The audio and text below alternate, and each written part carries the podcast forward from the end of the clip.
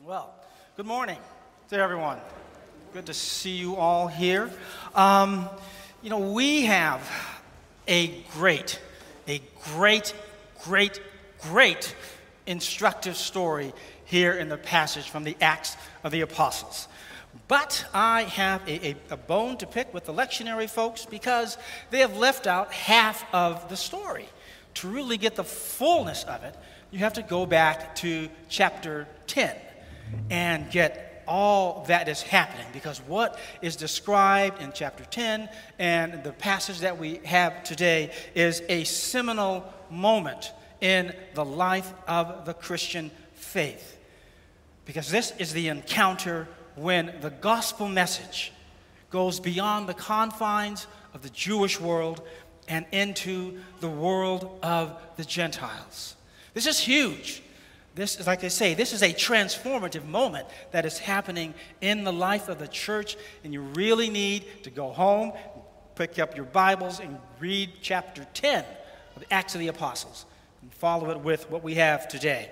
This passage also picks up some of the themes from our recent sermons. You recall, two weeks ago, um, we heard Jesus' question to Peter there by the Sea of Tiberias Simon, son of John, do you love me? Then feed my sheep. Who are these sheep that we find Peter feeding today? Just as Jesus told him. And these are not just the sheep of Judea. For as Jesus said, I have other sheep that do not belong to this fold, and I must bring them also, and they will listen to my voice.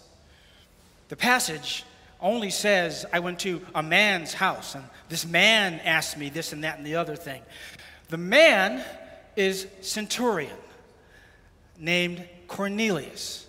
He is the representative of all of Rome's military might and its power. He, in a sense, is the oppressor standing before Peter. And to him he is called. Cornelius and his relatives, his close friends, and the slaves in his household, these are the other sheep that Peter was called to feed, just as the Lord told him. Do you love me? Feed my sheep. That was two weeks ago. Last week, Father Manoj spoke about the, the power surge. Remember that? Power surge and the, the six marks of discipleship. P, using the, the consonants in those two words, power surge. P was pray daily. W was worship weekly. R was read the Bible daily. S was to serve in the congregation and in the world. The second R, relate to others for spiritual growth. And the last one, G, give a tithe beyond. Give a tithe and then beyond that the power surge, the six marks of discipleship. And at least three of them are in the story that we have today from the Acts of the Apostles. And again, some of this is going to be coming from chapter 10. Pray daily. Scripture tells us that Cornelius was praying at 3 o'clock, one of the prescribed prayer times, when an angel, a messenger of God, appeared before him. And the next day at noon, another prescribed prayer time, Peter was praying when he heard a voice say, What God has made clean, you must not call profane. It's one, pray daily. Second one, relate to others for spiritual growth. And this encounter between Cornelius and his family, and, and Peter and the six brothers who go with them. This is an encounter in which both the sheep and the shepherd are fed by their relationship with each other. Peter says, I truly understand that God shows no partiality. And just in that statement alone is revolutionary for a Jew in the first century in Palestine and Judea to say that God shows no partiality, that God is not just the God of the Hebrew children, but the God of the world and shows no partiality and no preference to anyone.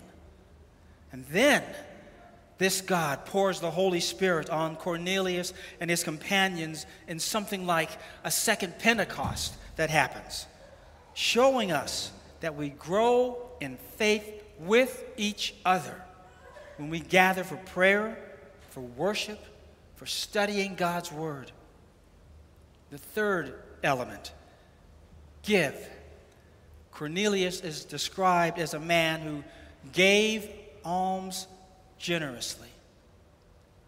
Pray daily, be in relationship for spiritual growth, give.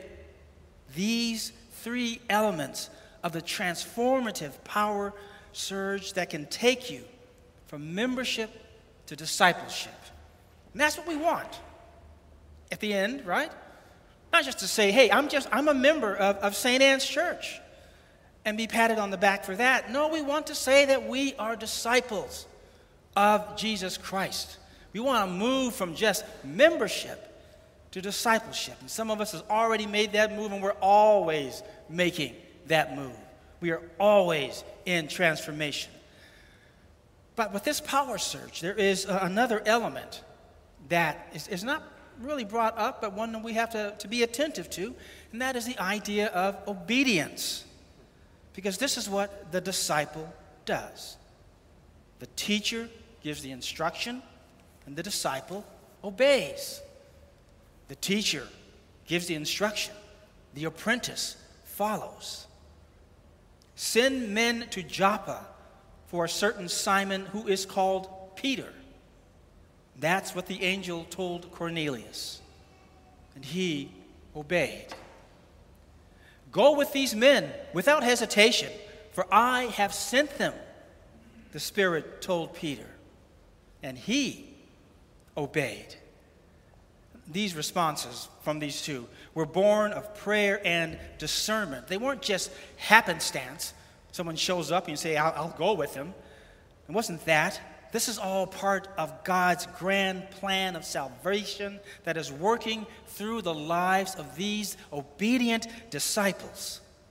Now imagine we take what has happened in, in, this story and bring it into the, the, uh, the contemporary version, the, the current state of affairs in our world and in our country and even in our churches where, you know, there's a lot of talk, as we all know, that people say that, you know, the country is divided and, you know, we can't agree. And, and maybe some people say, you know, maybe we don't even want to agree. As I say, this is not only an affliction of the political institutions, but also of our churches are beset by this. Imagine, again, someone from the, let's say, the, the extreme conservative end of, of Christianity, that they are in a, a state of prayer and, and they hear a voice saying to them, Send for the progressives, for they have a word for you. Now, would there be obedience or rejection? By no means, Lord, was Peter's first response when he heard that word. Or conversely, the praying progressive is told go to the conservatives, sit with them, break bread with them, listen to them. Again, would there be obedience or would there be rejection? Brothers and sisters, one of the things that, that, that sticks with me and, you know, will raise up my, my blood pressure is when I uh, think of the millions of dollars that have been spent in the Episcopal Church on disputes about who owns the property, who believes who should come in, who should be ordained and who should not be ordained. Millions of dollars being spent even now that could be spent on mission on people forgetting this man, the risen Christ, is where we meet, on, and we meet at the cross. But instead, we run to our own ends of the spectrum and think that that is where we find our consolation. And we forget that we are called to be obedient disciples of our Lord Jesus Christ, who said, I give you a new commandment that you love one another. Now, that's not really the new commandment because people have been told to love one another for long before this is said. The new commandment is love just as I have loved you. Just as I have loved you. Therein lies the essence of the new commandment. Then you also should love one another. Thanks be to God for those ancient obedient servants and for all you all brothers and sisters in our time who not only hear the word of Christ, but live the word of Christ. And may we all come to that place of love that has little or nothing to do with our emotional dispositions, but everything to do with our commitment to follow the commands of Jesus Christ as messengers of love. There's a monk up there in uh, the Society of St. John the Evangelist. This is up in, in, in Cambridge, uh, Brother James Koester. And, and he writes uh, these words He says, The voice of love speaks not to our fears, but to our hopes, not to our anger, but to our dreams.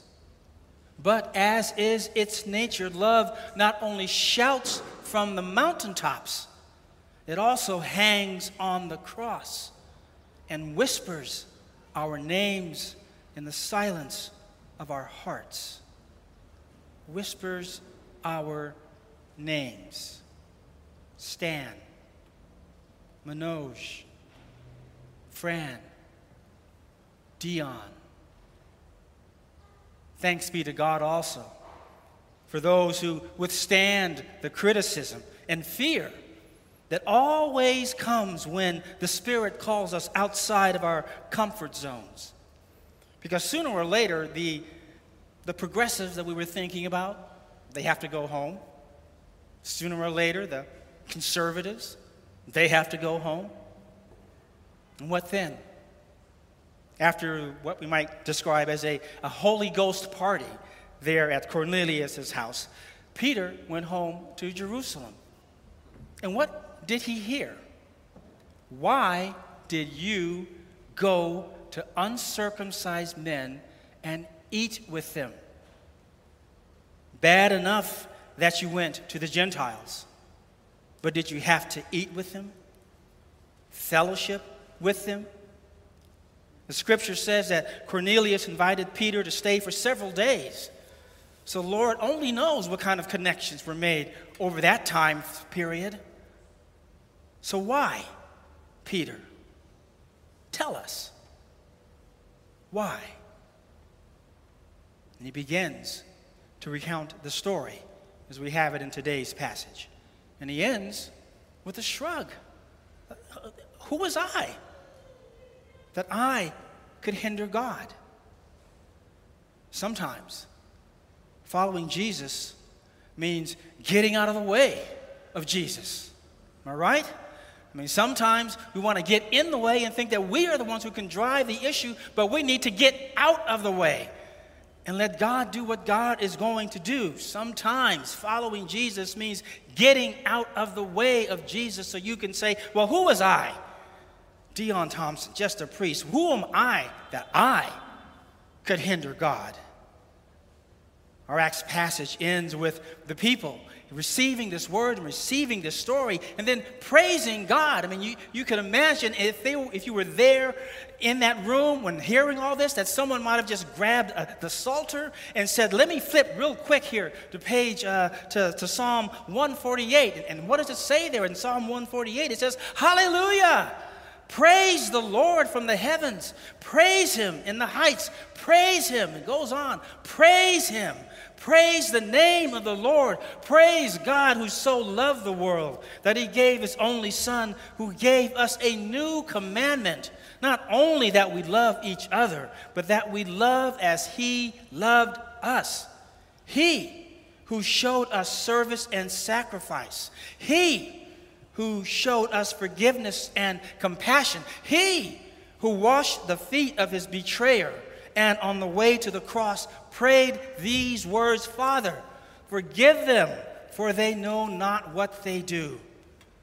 Therein lies, brothers and sisters, the essence of Jesus' new commandment and the source of the prayer that began this sermon Lord Jesus, may I love as you have loved me.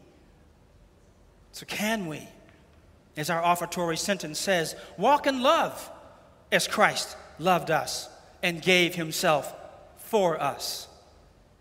Can we do that? Can we? Of course we can, with God's help. So today, before you leave this church, perhaps at the peace or walking out the door, greet someone that you don't normally greet. This week, be in relationship for your own spiritual growth. Write a check, an extra check, if possible and it need not be to St. Anne's, but let God's love flow through you and into the world. And like Cornelius of old, know that your prayers will be heard and your alms remembered before God. May your prayer always be Lord Jesus, may I love as you have loved me. Amen.